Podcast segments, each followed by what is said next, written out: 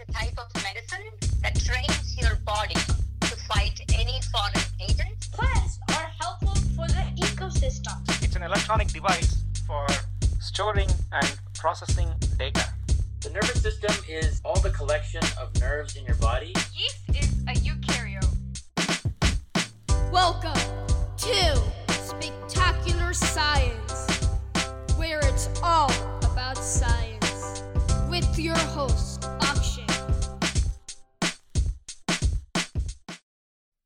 Listeners, welcome back to this episode of Spectacular Science. I'm your host Akshay. I heard it's a clear night out, so I'm gonna go some stargazing. Okay, now I've been wondering about something and I wanna try to find that. Or not find it. Well, I don't know how I'm supposed to look at this because what I'm thinking about is a black hole. Black holes are very mysterious and are one of the most mysterious objects in the universe. All we know about them is how they form and that they suck up anything that's near it, like stars and planets, and even just space dust. These very dense objects in the middle of galaxies and floating out in space can range from the size of a small atom to the size of the sun. That's a very big size range. But I really want to learn more about these black holes. And listeners, I'm going to take you on a deep dive into the science of black holes. First, let me get all my stargazing equipment ready. It's just this telescope. Okay, time to carry it out the door. Now let's open the door. Wow, there's so many stars out. I just love thinking about our small place in this giant universe. Okay, time to set up my telescope. But before I take a look inside this telescope, let me tell you a little bit about black holes. Black holes are the strangest objects in the universe. A black hole does not have a surface like a planet or star. Instead, it is a region of space where matter has collapsed in on itself. This catastrophic collapse results in a huge amount of mass being concentrated in an incredibly small area. That is called density. And black holes are some of the densest objects in the universe. And the gravitational pull of this region is so great that nothing can escape. Not even light. Light is one of the fastest things in the entire universe, and even light can escape. That's how strong the black hole's gravity is. And although black holes cannot be seen, we know they exist in the way they affect nearby dust, stars, and galaxies. Like, if I look through my telescope, which I'm doing right now, I don't see any black holes because they don't reflect or give off any light.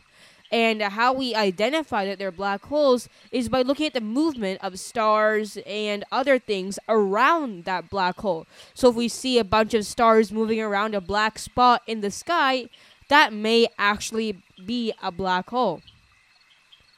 Many of these black holes are surrounded by disks of material. As the disks roll around the black hole like a whirlpool, they become extremely hot and give off X rays. Now let's talk about the sizes of black holes. Black holes come in many different sizes.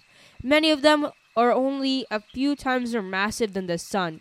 These stellar mass black holes form when a heavyweight star about 10 times heavier than the sun ends its life in a supernova explosion and what's left of the star, still several solar masses, collapses into an area only a few miles across. And most galaxies, including the Milky Way, have a supermassive black hole, which is what these black holes are called, at their centers. And these can be millions or billions of times heavier than the sun. Supermassive black holes also po- power active galaxies and ancient galaxies known as quasars. Quasars may be hundreds of times brighter than even the largest ordinary galaxies. So, after these supermassive black holes, we have these tiny black holes that can be even the size of an atom, and they can weigh as much as a whole mountain on Earth. Black holes definitely come in many shapes and sizes, and they can range from as small as a single atom to as big as the sun. That's a very high range. Objects that fall into black holes are literally stretched to their breaking point. That's basically the things that go inside a black hole turn to spaghetti. I mean, that's kind of a foodie way to think about it. In fact, I'm actually kind of hungry now. I know it's the middle of the night, but I'm craving some ice cream. Anyway, they actually turn into these giant noodle like structures. At least we think so. We don't know what's actually inside of a black hole. And what all we know is through simulations of the physics and the gravity that we know of the black hole. Okay, now moving on to how black holes are actually formed. Black holes are mostly formed due to dying stars. When a star is close to the end of its life, it collapses in on itself as it burns out all the gases inside of it and runs out of fuel. As it collapses in on itself, especially if it's a supermassive star, it can start to turn into a small point that is extremely dense with gases and dust. And it's so dense that it can actually turn into a black hole, which has extreme gravity. And there's so much force on that one point that it just creates a black hole, which has such powerful gravity. Think of it as fabric. Let's think of space and time as a fabric. And this black hole is just a giant bowling ball on this very thin fabric. It'll just break through and cause a hole. And that's basically how black holes are formed. If you want to learn more about how black holes are formed and want to model that, you can actually visit our website, spectacularsci.com, and find the activity that goes along with this episode. It's called Model How a Black Hole Forms. It is really fun, and it only requires a few household materials. Go check it out. It's also in the description below. Anyway, back to black holes. Black holes are really mysterious, and not many people know that much about them. But we do know that they're extremely powerful. Oh, it's getting cold out here. Maybe I should head inside. Let's open the door. Ah, the finally the warmth of the lab.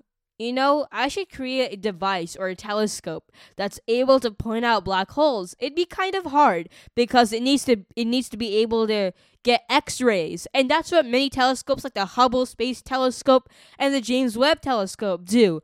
But I really need to work on something that you can just fit in the palm of your hand. I know, I gotta work on it, but before I go tinker in my lab, what did we learn today?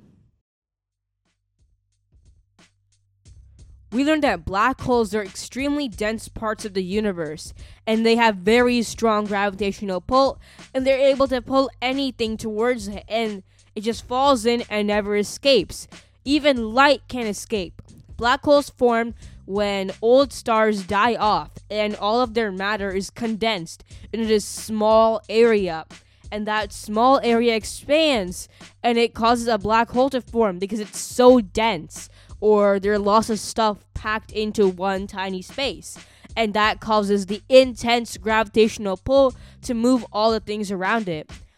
Scientists are able to find black holes by not just looking at them, but by using the stars and the galaxies around it. If they see something that's moving around it, they would assume that there's a black hole because everything orbits around a black hole. Our own Milky Way galaxy has a black hole in the center, and that black hole keeps the galaxy moving.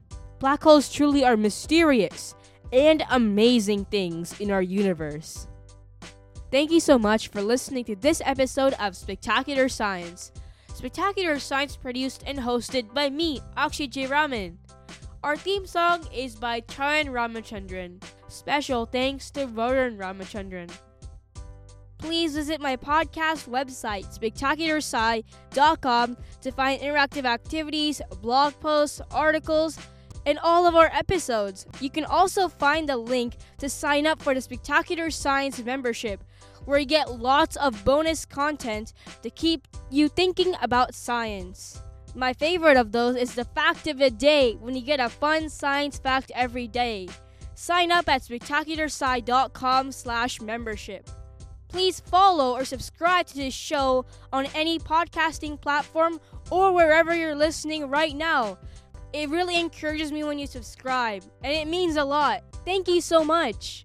I always love hearing from my listeners about science, and I just love interacting with my listeners. So please contact me at spectacularsci.com slash contact or email me using the link posted on the page.